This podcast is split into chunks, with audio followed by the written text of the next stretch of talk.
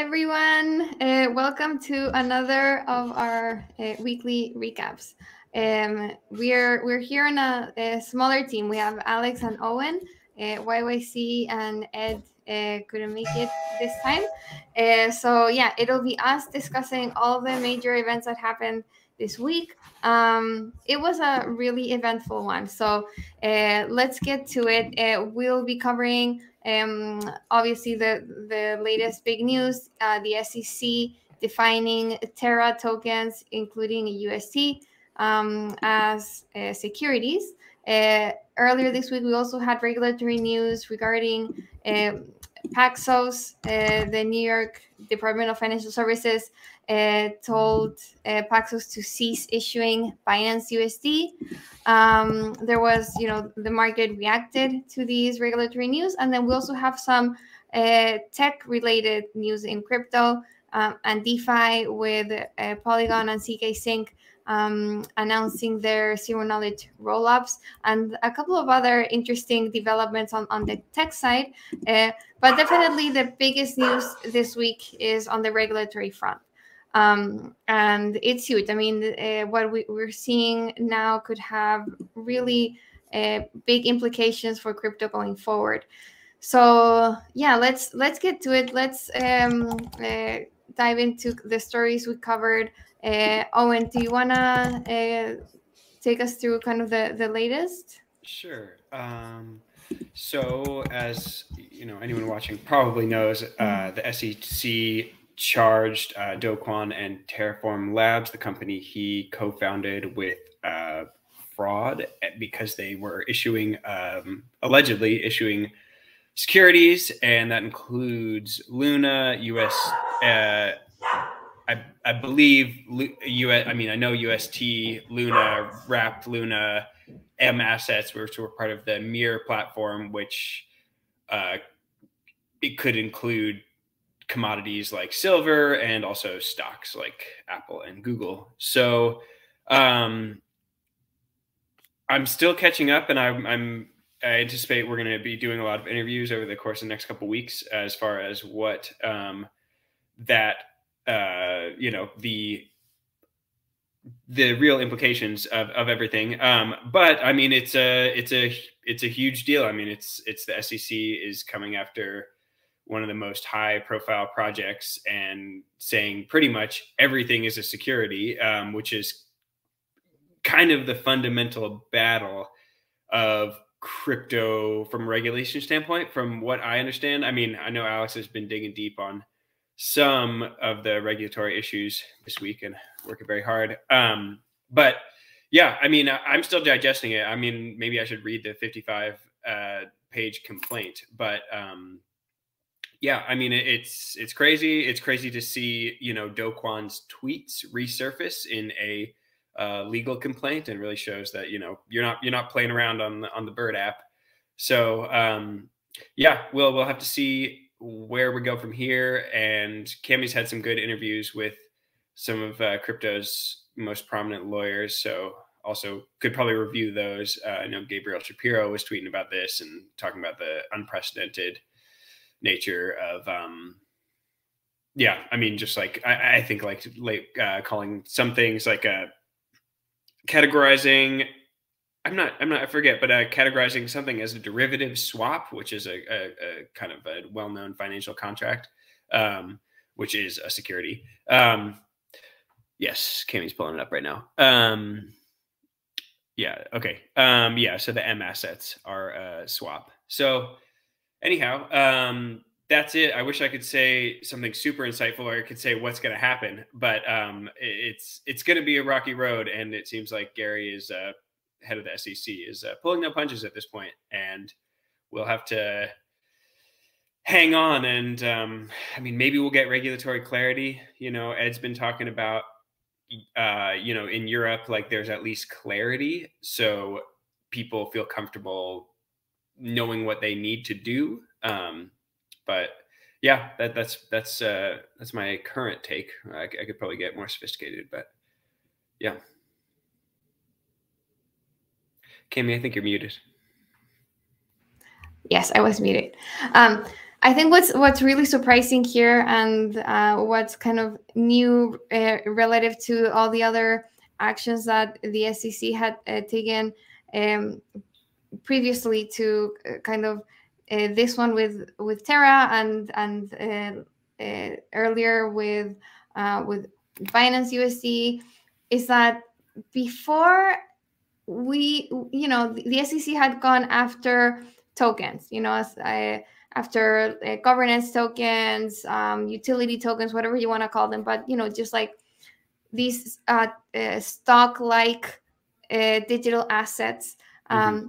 Where you know the, the the leap to saying this is like a security. You know, it's something that is is like a stock. It's it's something that's who, which whose value is directly related to how well a project does and it goes up and down and people can profit from it i think you know that that to everyone in this space i think it made more sense uh, that the sec would view as a security but what's i think surprised uh, you know most people now is that the sec is going after stable coins and that you know what we knew in the space as this barometer for measuring whether something is a security or not, the Howey test, um, doesn't really apply, and that the SEC can actually use a much broader definition for what a security is.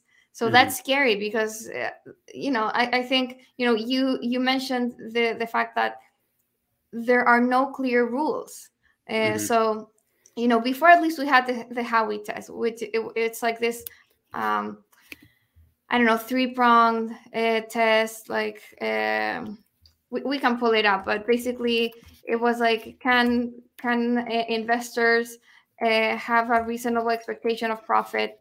Yeah. Um, and and so with stablecoins, you can argue, you know, it's it's you know it's just some a, a token that's linked to the U.S. dollar. Like there's no way to profit from this, but in this case, I think because um, investors who were buying UST uh, could deposit it on Anchor and earn um, interest on that stablecoin. That's what the SEC is kind of going after, and the fact that Do was promoting UST uh, like very clearly on his Twitter.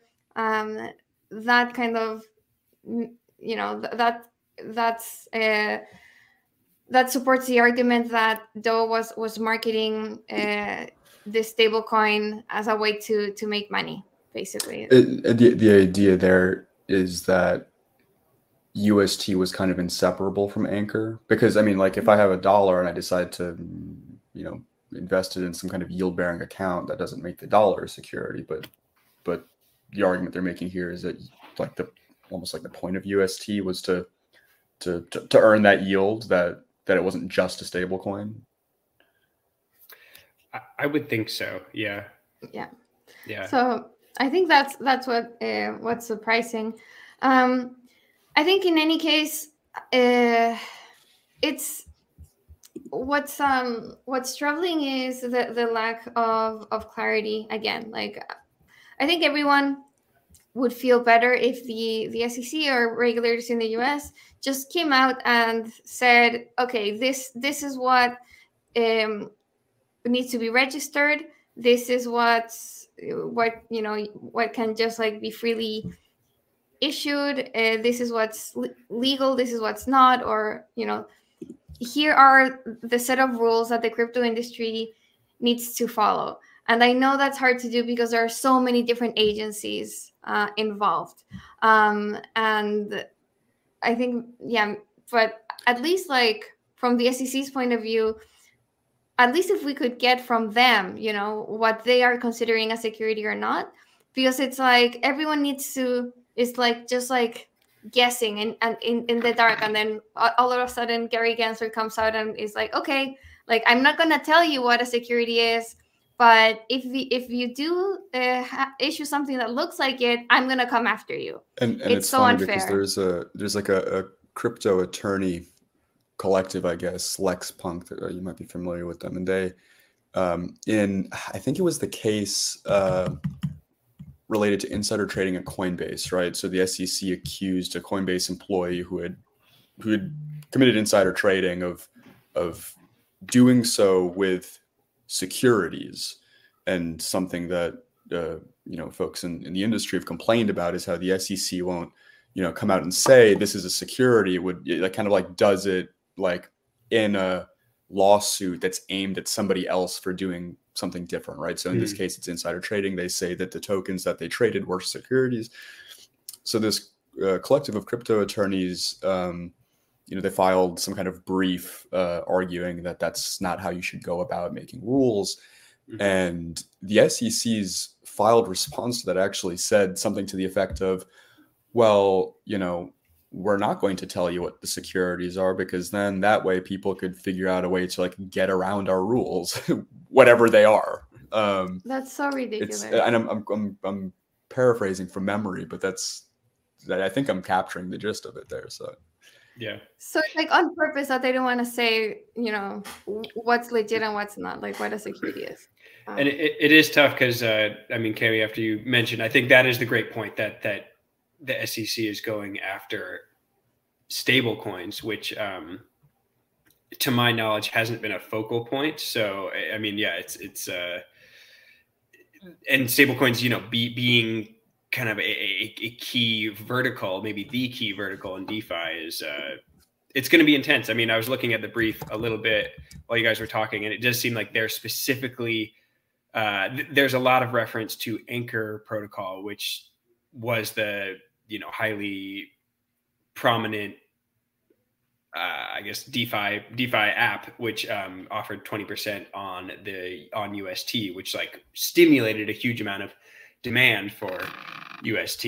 So um, yeah, I think it is. I mean, I'm just trying to wonder if you can map that out onto other stable coins and see if like there's a, a, better defense because Anchor was so tightly intertwined with UST that you know arguably you know a DAI doesn't come with a you know a pre-made yield generating product per se, but I mean kind of like like Alex was saying, there's maybe a way where you can kind of shim in certain you can uh, kind of attack the weakest point of a certain vertical and like establish certain precedent and then use that as leverage to potentially gain more ground from a an enforcement standpoint. So we'll have to see how that that goes but i mean they they if they wanted to they could argue um you know like DAI is issued by maker and maker mm-hmm. does offer a like a, a percentage interest rate for for uh, DAI deposits. I guess yeah, the DAI savings rate woke up like last year, and yeah, yeah, they restarted. I mean, it. it's so different from Anchor. Like, of course, like it's not mm-hmm. like a twenty percent yield, and you yeah. don't have Maker, you know, marketing this DAI savings rate yeah. as like this great opportunity at all. But you know, yeah, I, I think like they, they could still make that argument. Yeah, so. I mean, it's yeah, it's pretty clear. It's like you know, clear to be able to map anchor yeah. onto the DSR. So yeah.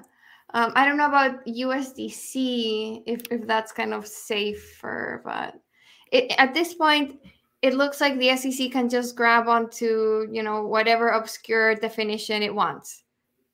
You know, yeah. if it wants to come, I mean that's what it feels like. I this is kind of not a, a legal opinion. Like I have, this is just like from observing how the SEC has gone after like whatever uh, you know so many different projects um and and it it using kind of a different argument each time so that that makes it even harder to discern what's um you know what's what uh, yeah so let's uh, let's go um on to the this uh, this uh, Paxos story from earlier this week okay. um yeah do you want to go over it yeah, I can just do the the basic walkthrough. So this came from uh, Sam, our writer down under in Australia. But mm-hmm. um, basically, uh, Paxos, which is a crypto oriented financial infrastructure company, um, uh, is going to stop issuing uh, Binance USD, which is, I think, a top four stable coin at this point.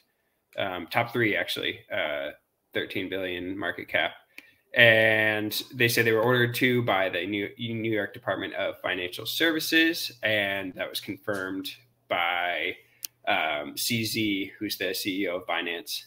And I mean, just again, you're seeing the tightening of the the screws in terms of general enforcement and especially with stable coins as we were just discussing.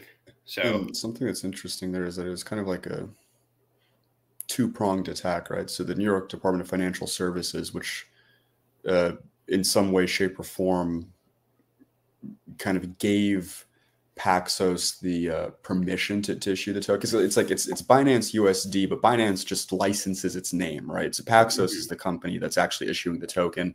The New York State regulatory body, Department of Financial Services, gave Paxos permission to to issue it, uh, and it's been doing so, but has now Huh. revoked that permission. Huh. But at the at the same time, the SEC had sent Paxos a letter saying, "Hey, we're thinking about calling BUSD a security. Uh, do you care to, you know, yeah. tell us how you feel about that?" And um, uh, Pax, uh, I, I don't know if this point is moot now that they're going to stop issuing new tokens, but you know that Paxos has come out and said that should they have to, they're they're ready to to actually litigate this issue, and it would be interesting to see how that plays out because you've got like. And we might be talking about this later, but um, I mean, so much stuff has happened in the past couple of days. But uh, you know, the SEC, uh, SEC and Kraken settled a lawsuit. Um, you know, Yeah. Kraken decided not to fight. Um, I don't know what happened behind closed doors, but ultimately they they paid a fine and they agreed to stop doing what the SEC said they shouldn't be doing. Yeah. Um, so you know it'll be interesting to see. I, I think as as like I don't know whichever straw breaks the camel's back here, like crypto firms start really fighting back and lawyering up and Yeah. and I mean, I mean you grayscale's already done that and and in the first half of this year we should get an answer as to whether they'll be able to convert their their Bitcoin trust into a into an ETF. Um, Yeah.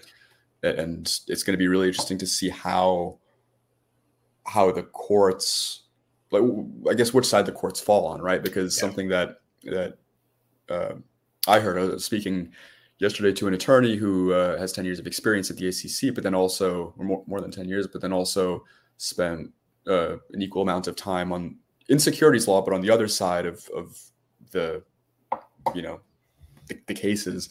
And um, something that he noted to me was that when SEC crypto actions have been litigated, the SEC has almost always won. So the courts seem to think the SEC is, you know, whatever it's doing, it's it's kosher. Um, Yeah. yeah. But you know, but well, Wow, lot I has didn't- happened recently. So so we're going to see, you know, whether that that pattern holds. And the big one that that attorney is is keeping an eye out for is, is the Ripple case, which you know ev- everybody is kind of watching. Yeah. Um, Yeah. And I'm not sure what the timeline is on that one.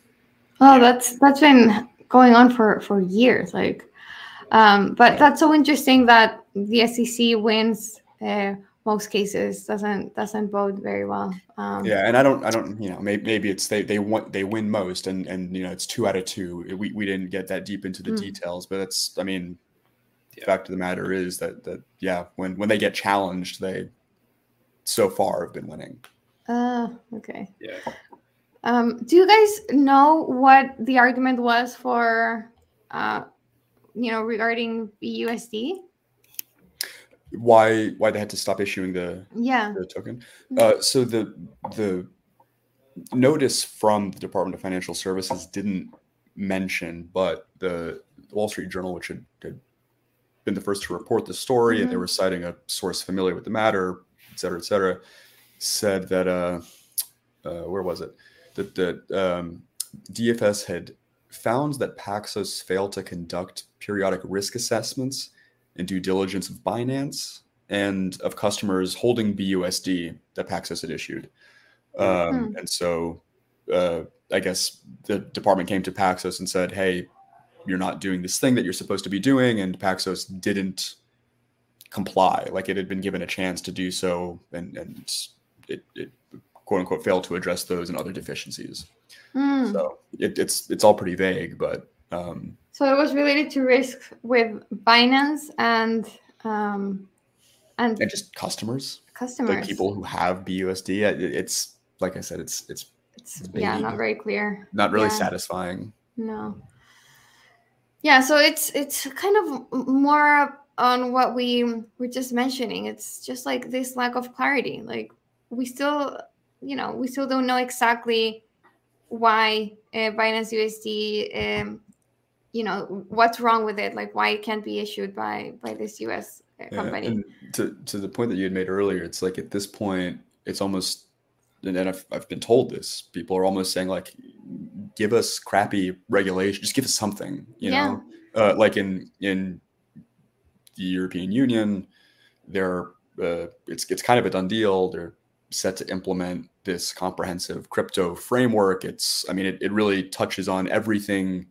CeFi. The only thing it doesn't really deal with is is DeFi and NFTs but every other aspect of the crypto industry it, it has something to say about and you know i don't think anybody in crypto loves this this rule um, or set of rules but but it's something you I mean, if the European Union can organize itself to, you know, publish a set of rules with all its bureaucracy and and its different organisms, um, and like just you know different set of countries, like not just states in it. Why can't the U.S. do it? It's it's just like I it blows my It's- mind and- like and that we're really still in this situation. when and when i'm trying to like read about the eu and the you know regulatory landscape there it's like i don't even know like where the thing starts and where it ends because there's so many like and I anybody mean, who's, it's, it's, never known bothered it's to known for for like being bureaucratic. Yeah. yeah EU. it's it, it's like learning about its structure is is a, an exercise in in just like madness it's Yeah. like, it has like two legislative bodies like and not like an upper and a lower house just like two um, I'm, I'm, I'm maybe i'm butchering this but it's no, it's, it's wild Yeah. So yeah, I don't know, and and it's not like you know, like crypto has already been around for for some time. Like it's, I I don't think um, it's a good excuse to say, oh, like this is a new industry. It's new-ish, you know. Yeah, like yeah. it's already been a Yeah, but- decade. I- but i think everybody you know the the the suits probably just thought oh it's it's it's a pet rock we don't have to like it, it can it could have been like, around for gonna 100 years away. we don't have Yeah. to yeah but Yeah. but now they're i mean now they're they're worried that uh, any anything that happens in in crypto will have ripple effects in in the traditional financial markets and Yeah. and that i mean that's and we put out a story this morning on that that that explains the the whole you know kind of crackdown that that we've been seeing over the past month and a half yeah, can you go deeper into into this story?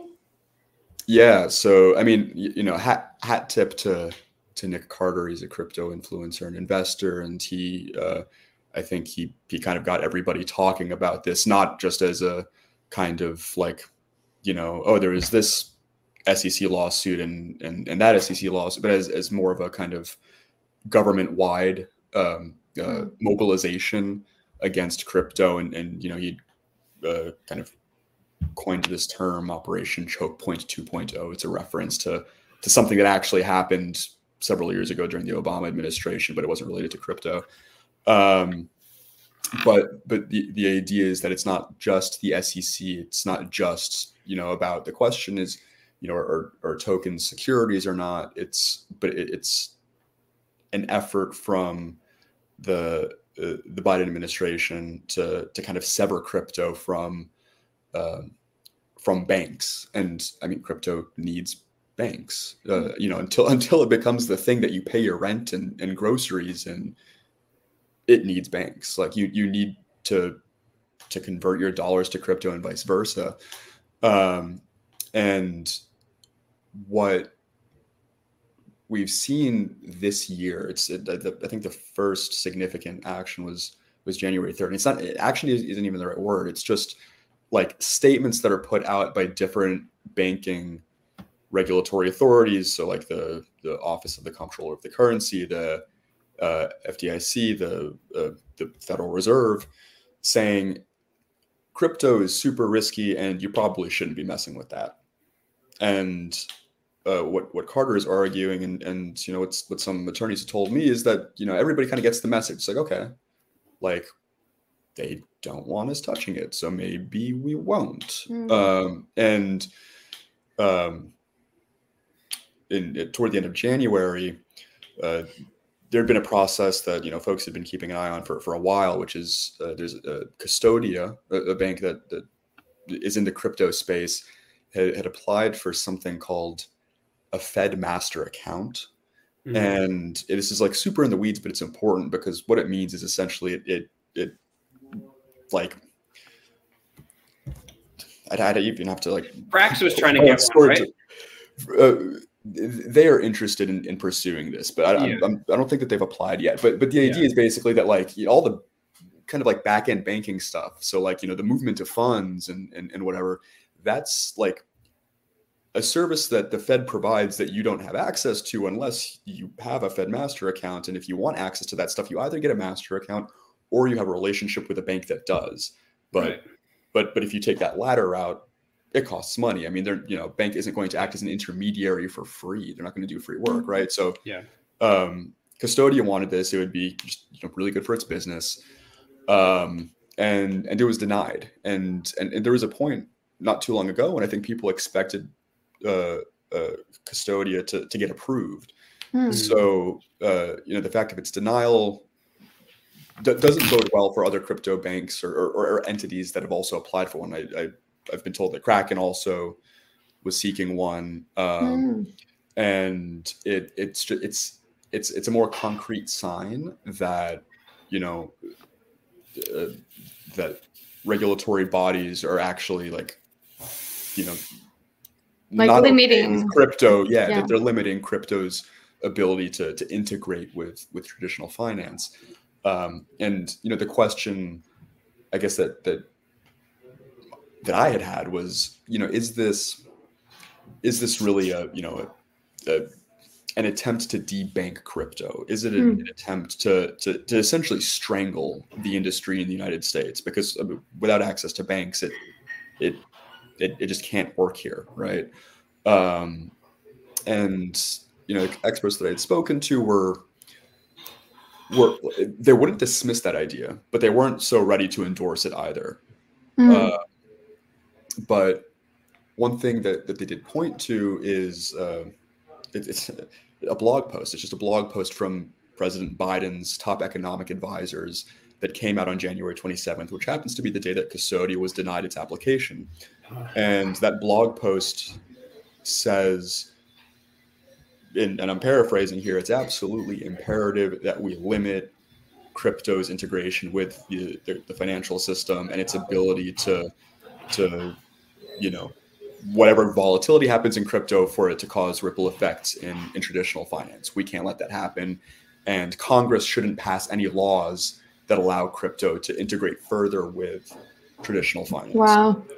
So, I mean, it's, I mean, the, the message there is super clear, right? Um, the, the question now is is really just how far do they take that, right? Hmm. Do, do they do they actually you know, cut it off, or or do they just make it really hard? They set the bar super high, you know, really only a couple players that that you know have the money and, and the the lawyers and whatever can can do it, right? So that I think that's what everybody's waiting to see. and it, it's frustrating because it's like um, it, the SEC and you know other regulators they're pushing for you know crypto to register and you know to go just like to um, uh, abide by all the the same rules that all the other you know banking and and, and securities uh, exchanges and issuers uh, in in the US uh, you know follow. But what you're saying is even if and when uh, crypto entities try to register and to follow these steps they're denied. So so it's like what what can you do? It's like if, if you don't follow yeah. the rules you'll be charged by because you're not registering. But then if you try to register you won't be able to. Yeah, and even It's people that I've spoken to that are, you know, not, you know, they're like, is crypto a scam? I don't know. Uh, you know, e- e- even people on, on that side of the, uh, uh, debate um, will will acknowledge that you know yeah if if the SEC for example is saying you know all you have to do is register your token as a security but then they're not making that easy then then yeah the crypto industry has a i mean there, there's merit to their frustration there Mhm. um, so I mean, and you know, Custodia's. Uh, there, there might be another example, but but I think Custodia's. I mean, that's that's that's a one-off at the moment. Mm. Um, you know, so we'll. I mean, th- that that's why the, the the folks that I've spoken to are are, are taking a wait and see approach before they endorse that that idea of an operation choke point where Right. where you know they're trying to, to debank crypto. It's like you know, let's see what happens with Kraken. Let's see what happens with the Ripple SEC lawsuit.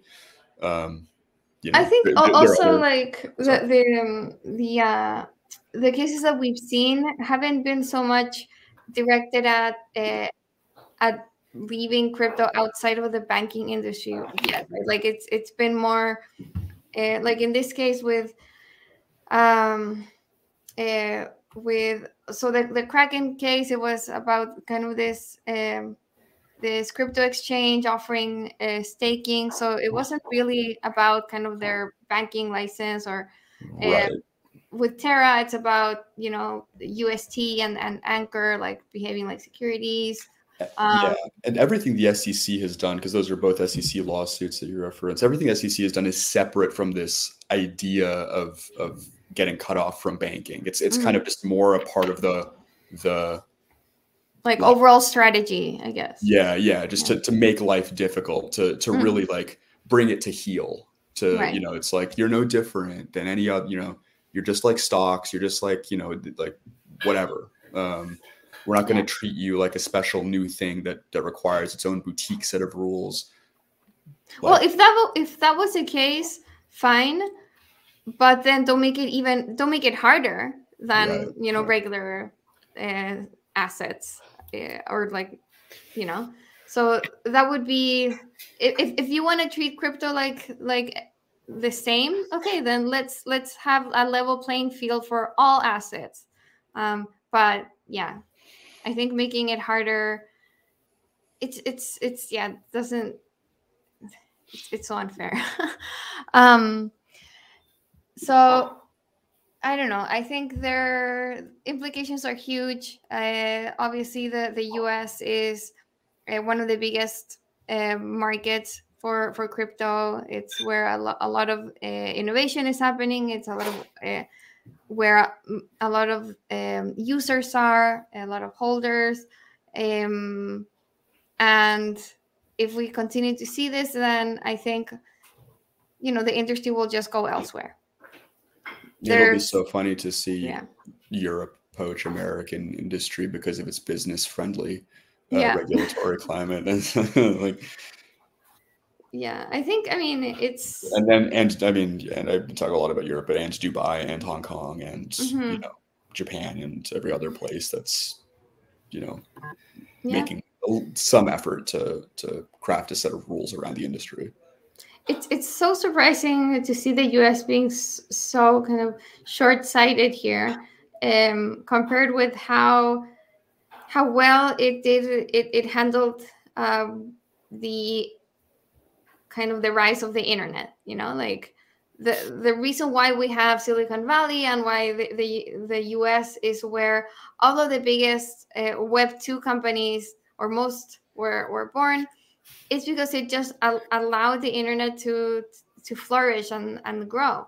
And it was actually you know you know everyone kind of knows the the story of how the internet came to be but it was it was like a a, a government slash kind of army military project right? Together with uh, with um, with the with MIT I think and kind of US universities working together with government to develop this new technology.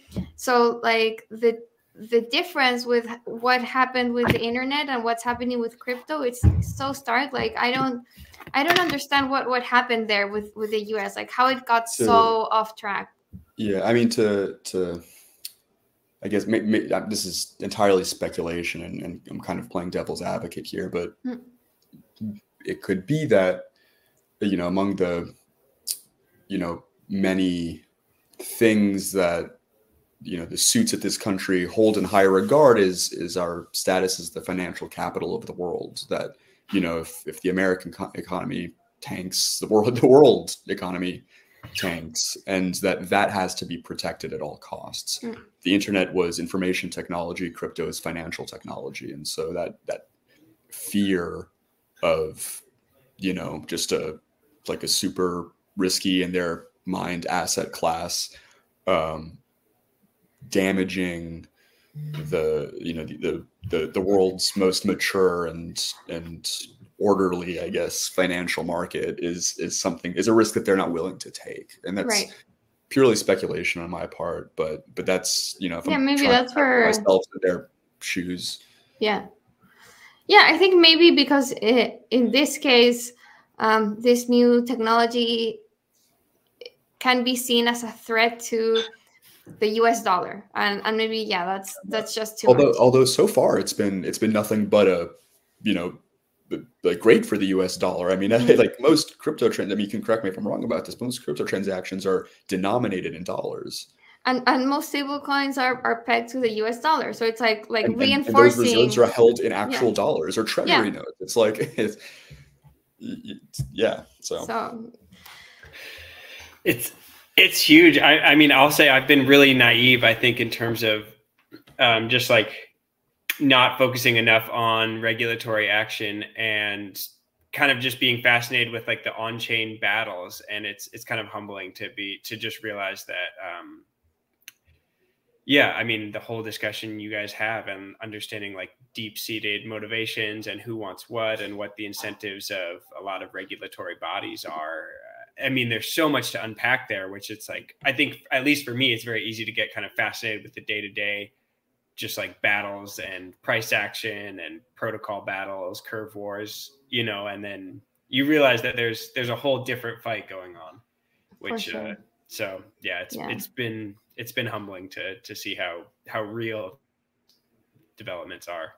Yeah, yeah. Um, I think you know, and, and you can't forget like all the lobbying that that's going on uh, Mhm. behind closed doors. You know, like banks are are financing a lot of, uh, you know, lawmakers and, and politicians in the U.S. So that's kind of another way that these interests uh, are at play here. Yeah. Um, and just like highlighting this uh, comment from one of our uh, audience members, Savio, uh, our DeFi protocols threaten some of the most lucrative financial services in the world. They're going to put up a fight. How can we help make a stand for what's fair? Yeah, Vote. that's yeah. it's, I'm a government nerd. Yeah, you know, vo- voting's a good place to start. yes. but but uh, there was something that I wanted to say about that. Um, but it escapes me now. Um, I think I don't know, like making a stand. I think, I mean, we we can. I think DeFi is is kind of, you know, the case where DeFi is just getting stronger and stronger with the these kind of regulatory actions against Oh, against centralized yeah. finance. Yeah. I'll point out that that something that's pretty ironic Mhm. is, and and I, I like I'm going to preface this by saying that, you know, uh, animosity toward crypto can be bipartisan. I mean, the Elizabeth Oh, yeah. Warren bill that would like kill crypto was co-signed by a Republican, and Mhm. and you know, pe- you know, people who like crypto or come from both sides of the aisle. I mean, look at Richie Torres. But but that said, it it kind of falls along partisan lines in this country, right? Democrats are less likely to support the crypto industry, at least the elected Democrats. And I don't know what regular people think. Um, and it's it's funny because Sam Bankman Fried donated a lot to Democrats, but ironically, it wasn't when the Democrats were up against Republicans in the general election. He was donating to Democrats who were up in primary elections against other Democrats, and the ones that he was donating to were pro crypto Democrats. Um, and it's just like it, it is just uh an irony of of how everything has played out. Hmm. That had some of his preferred candidates won, there'd probably be a larger pro crypto caucus in the Democratic Party at the moment. I think a Oh, lot of them interesting. ended up losing their primary elections to Hmm. you know more typical Democrats who probably don't know what crypto is. Oh, wow. Um, yeah, I mean, I think. What do you think? I think it's at least it's a like bipartisan issue that it's not like one party is all all for crypto and the other one is against. Like at least you have people who who will will advocate for crypto on on both sides i think. You do. I mean there, there's that group of house members that i think they're called the blockchain eight and four of them are democrats four of them are republicans last mm. time i checked. You know it, it it is bipartisan but but you know there, there's a bit of a skew also. I mean it, it like look who's in charge right now of this crackdown, right? Right. So yeah. Um. So uh, unless you guys want wanna uh, you know have other points to make um about this whole regulatory actions and crackdown, uh, we can move on to um the tech segment uh, of of the of this week's recap. Uh, so we we did have a, a couple like really interesting developments uh, uh,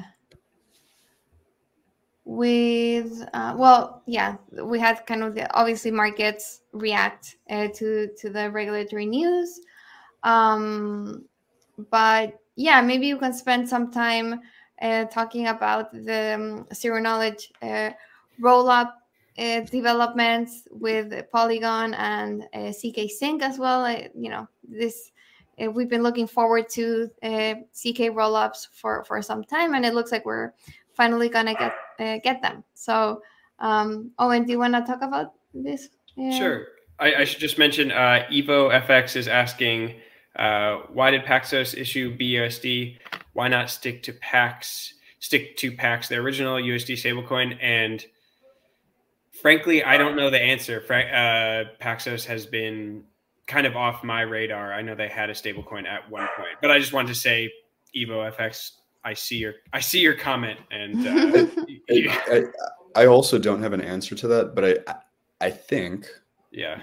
Don't you know? Double check this. I think it's it's simply that Binance wanted a stablecoin for whatever reason, didn't want to be the issuer, and so found mm-hmm. somebody else to do it attached its name to that stable coin and that was that I, interesting i think that's the situation huh. but I'm, I'm not quite sure yeah well maybe you know like paxos uh paxos stablecoin had uh a lot kind of like just had less liquidity and volume um so maybe it was like a good opportunity for for both sides uh, yes. for binance because it you know paxos is has been you know renowned for being just like following uh you know doing things by the book ironically.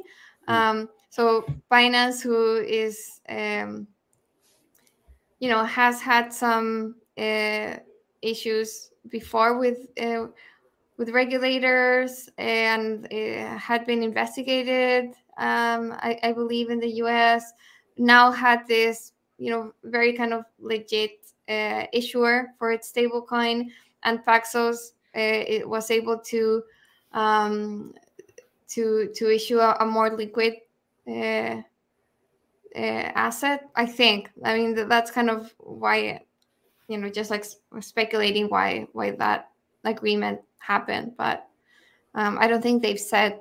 Uh, yeah. Yeah. Fair enough.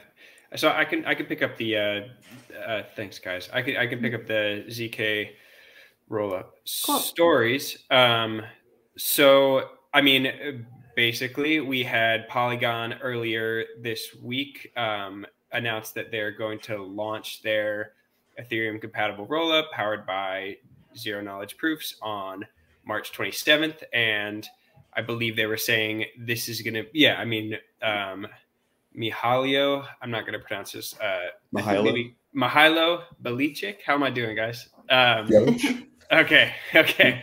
Um, that guy. Um, we, we, we share a mother country, so. Oh, okay. Wait, wait. I, am cheating. No, no, no. What's the last name though? How do I say it? I think uh, where, where I think it's Bjelic. Okay, Bjelic. Sounds good. Yeah.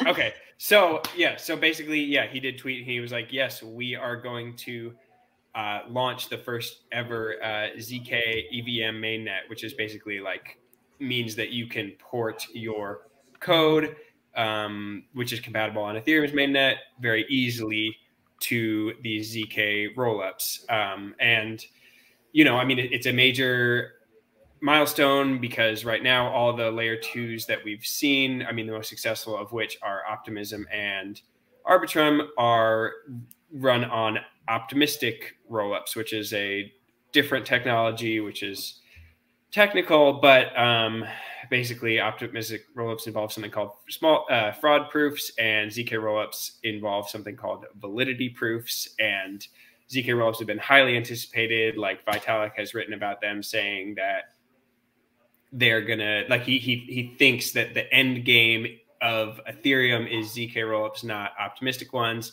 Um, so it's just so you know, Polygon has kind of come out of you know relative obscurity, and um, in terms of being a zk rollup player, and now is you know came earlier this week and said they were going to launch the first one of these. Um, and then you had uh, ZK Sync, which is like you know huge company, uh, you know hundreds of millions of dollars raised. Uh, they like you know two days later said, no, we're actually launching it. Like developers register with us. Like we're not open to end users yet. Um, so I mean, it, it was again like zero knowledge.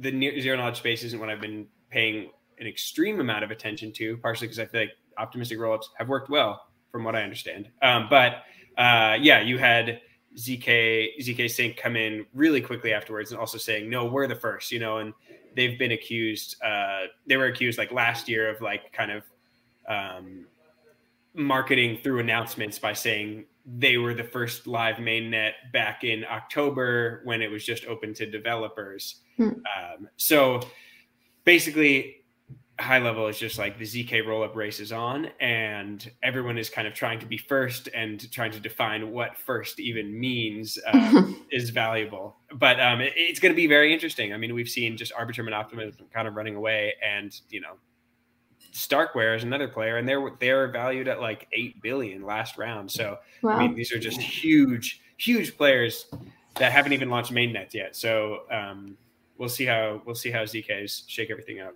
yeah, will be exciting to see. And looks like we're finally going to see an actual live uh, network, not not just yeah. you know, test nets and so on. Yeah. Um, okay, eh, another tech development here. Um, Flashbots offering uh, ordinary investors MEV. Uh, what's what's this about? Yeah, I and and you know if there's anybody who is like super technically proficient watching this. Apologies if I trip over myself because MEV is one of those things that's just like mm. I need a refresher every time I, I talk about it. But it um, MEV is is a way to it's like kind of like a automated arbitrage thing where you know the, the, the trades that happen on the blockchain you kind of like slip in before an order somebody had put in and you pocket a little bit of profit you know being able to front run or back run somebody's trades um, none of that makes sense to, to anybody watching. Don't worry, it doesn't entirely make sense to me. But good luck, uh, but it, but it, yeah. but it's it's it's a way to to kind of you know profit off of other people's uh, trading, and it's it, it's it's incremental, but it's like you know when you do it with these automated bots a whole lot, then then you actually end up making a lot of money, and it's it's used by validators, right? So the people who are actually confirming transactions on Ethereum and, and ordering transactions, they're the ones pocketing that profit. Um, and, and Flashbots is a, a, a company that that builds MEV tooling, and uh, they announced that, or not so much an announcement, but but somebody at, a, uh, Flashbots is proposing technology that would allow not just the validators but also the users of the blockchain to to get in on that profit, and and it's substantial. I mean, and something that, that Sam, who, who wrote this piece notes in the story is that uh, in, in the two years ending last September, I think, um, the amount of money that that users of Ethereum lost to MEV was almost seven hundred million dollars. So mm.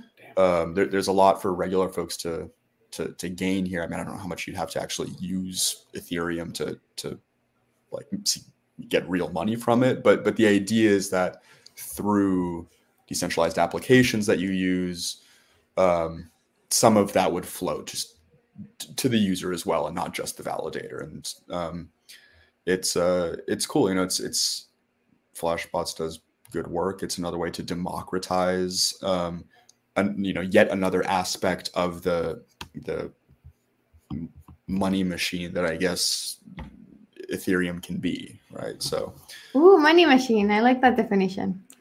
Infinite yeah. machine and money machine. Not nice. to be confused with money tree. Um, but this would be a, this would be like really good news. I think like the way that it could flow back to users is just by getting better rates on on your trade. Maybe I, um, maybe that that would be kind of just like a seamless way that this works. Um, because it, it it does kind of suck like just like retail like normal individual users of ethereum are are, are losing a little bit of, of money in, in every trade they they do because of these arbitrage bots. Um oh what's what's Savio saying? Uh, that's the answer to my previous doom post. Make tech that will be irresistible for big money no coiners. Um yeah, I think you know just making um, uh, making Ethereum better for for just retail investors is, is great news. Uh, I'd love to have uh, someone from Flashbots on, on the podcast. Uh, I've I wanted to have um, Tina there for, for a while. Uh, and, and, that just reminds me, before I forget to show this week's uh, uh, podcast, we have Andre Cronje. Um, so check it out. We published this, I think, yesterday. So I, I, thought it was a really fun interview. I enjoyed doing it. But anyways, um, so I think this is this is great news, like super positive development for Ethereum. Um, so amid all the regulatory uh, crackdown and kind of yeah, uh, crypto ending because of Gary Gensler, uh, we have we have this, so that's good. Um, then there were a couple of other interesting, um, interesting stories. Um, this uh, Siemens uh, issued a bond on on Polygon, and we, we covered how JP Morgan had done this like FX transaction uh, on on Polygon as well. Um, I think uh, Santander Bank had also issued a bond on Ethereum. So it's just like another example of like just like real world um, assets uh, overlapping with uh, with blockchains, um, and yeah, that's kind of on on the same line uh, as this. Oh, and do you wanna go over this? Yeah, yeah, uh, yeah. I mean, so I think this is like to me some of the most fascinating stuff going on mm-hmm. of of of basically uh, Ondo Finance launched these tokenized uh, tokenized ETFs. So I think they are. I, am not sure. I, I think they they're, they're so you, so basically ETFs represent their tokenized ETFs representing U.S. Treasuries. So and only uh, institutions and or just people who have KYC AML have been able to hold these assets. Um, but interestingly, like at the same time, they're they're kind of, it, it, I mean, they're kind of dancing in this in this legal area where I, I don't know the specifics, but they somehow I don't know if I don't know if it's correct to say they deployed Flux Finance, but Flux Finance is closely associated with Ondo Finance and is able to collateralize these um, tokenized ETFs, and then so these players can actually, um, you know, you can have your ETF, you can collateralize it, and then you can borrow uh, stable coins against that, sell those stable coins, and re-collateralize um, the tokenized ETF. So basically, it's like a leveraged uh, treasuries trade, um, which which um, I, I mean, I'm sure it's put on in normal finance, but it's it's it's now very possible in DeFi. And the interesting thing is that supplying those assets, so supplying USDC and DAI to those institutional players uh, who want to make that looped trade, that is permissionless. So while um, holding that tokenized ETF is permissioned, depositing those stable coins is permissionless. So it, it, it's kind of this very interesting convergence and very clean kind of convergence of like anyone in DeFi is able to get these rates. Um, and the interesting thing is that the rates are higher than um, what you can earn on stables on lending platforms like Compound and Aave. So it, it's just going to be very interesting to see um, as that demand for leverage happens, um, where that uh, gives these permissionless stable lending, where, where the yield on these permissionless stablecoin lending opportunities ends up. So um, yeah, I just think it's going to be interesting. And if there's some kind of base rate that ends up higher than what's on Compound and Aave, which is like something like two percent right now, give or take fifty basis points. Like I just think it'll it, it could shake things up in an interesting in an interesting way, and just that convergence of of uh, kind of a traditional finance product and traditional finance interest rates and crypto like very definitively is like uh, I don't know. I just think it's going to be super fascinating to see how that plays out. So for sure, and is is the the rate coming from just like from the like from treasuries? It, so the rate on O uh, OUSG is is coming from like Ondo Finance is custodying the actual ETF, and then um, I think in some way transferring that yield to OUSG holders. Um, so those people are basically they're getting this ETF, but it's on chain you know there's a custody point so you it is like a trust you know you need to trust ondo but then they can move this ousg around in defi um, hmm. yeah so uh, yeah and that's i mean and flux finance is a huge part of what you can do with ousg which maybe you can't do as cleanly as you know if you were in a, a in a traditional finance setting so right. oh super yeah. interesting yeah. yeah i think kind of this this convergence with um, DeFi and and traditional like TradFi assets uh, and real world assets. You know, this whole yeah. trend that that we've seen the past couple of months um, is is super interesting. It's a, a, real kind of like growth sector, I think, uh, for for DeFi. Definitely, yeah. I think the, kind of the one of the most active sectors in this space right now. So, yeah, uh, definitely a trend to watch here. Um, and then to to end uh, the recap, uh, we have some NFT related news. Uh, Alex, what's going on with this Blur airdrop? You're muted. Ah, you're yeah. Hi. Um, so so there are like there, there are so many nft marketplaces um and I, and I don't have nfts so I, every time i jump into into the whole world of nfts i'm i'm like confused by the thicket of different marketplaces but blur's a big one. Blur's actually uh depending on on who's doing the measuring uh the biggest or second biggest nft marketplace by trade volume. Um I'm, I'm not sure why i've seen that discrepancy from different trusted sources but in any case um Blur launched last year. Um, it's it's positioned itself as as not just a you know not just another tool to trade NFTs with, but kind of an ideological competitor to OpenSea. You know, OpenSea is more of a traditional tech company. It's it's you know I guess the NFT equivalent of CeFi, right? Uh, Blur's plan from the get go is to decentralize and and uh, you know like every other crypto protocol that that says they're going to do that, uh, part of that uh, process was going to be to airdrop uh, governance tokens to to its users, and so they did that uh, recently, and and it was it was huge. Um, I mean, you know, the the and it, it's also interesting because usually when there's an airdrop, people you know they they're excited about their free money.